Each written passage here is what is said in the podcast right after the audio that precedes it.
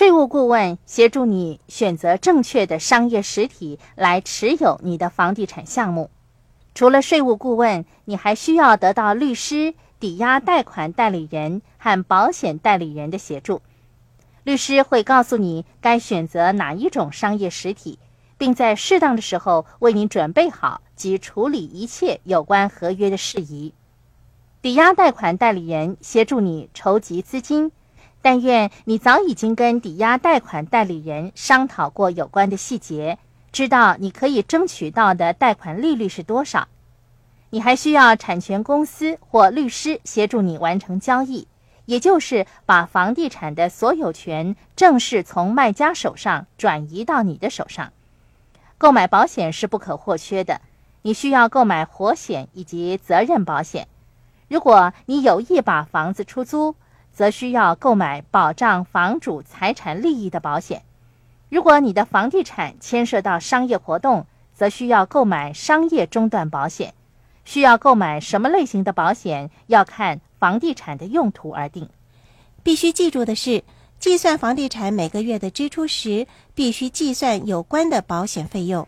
是的，在交易过程中，你需要跟税务顾问。律师、抵押贷款代理人和保险代理人紧密合作。但愿你跟顾问们并不是初次会面，早已经讨论过有关交易的细节。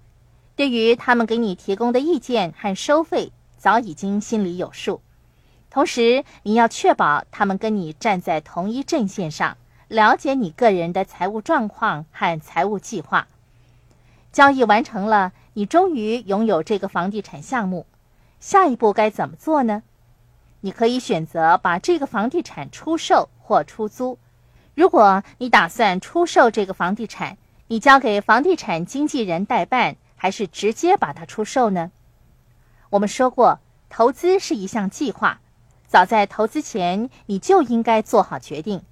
如果你打算把房地产作为出租之用，就需要聘用一名房地产管理人。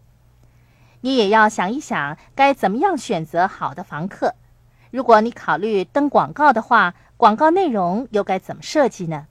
如果你考虑自己当管理人，那么你在刚开始的时候就需要为这个房地产准备一本独立的账簿，避免与个人的财产混淆。两者的会计记录的确是不同的。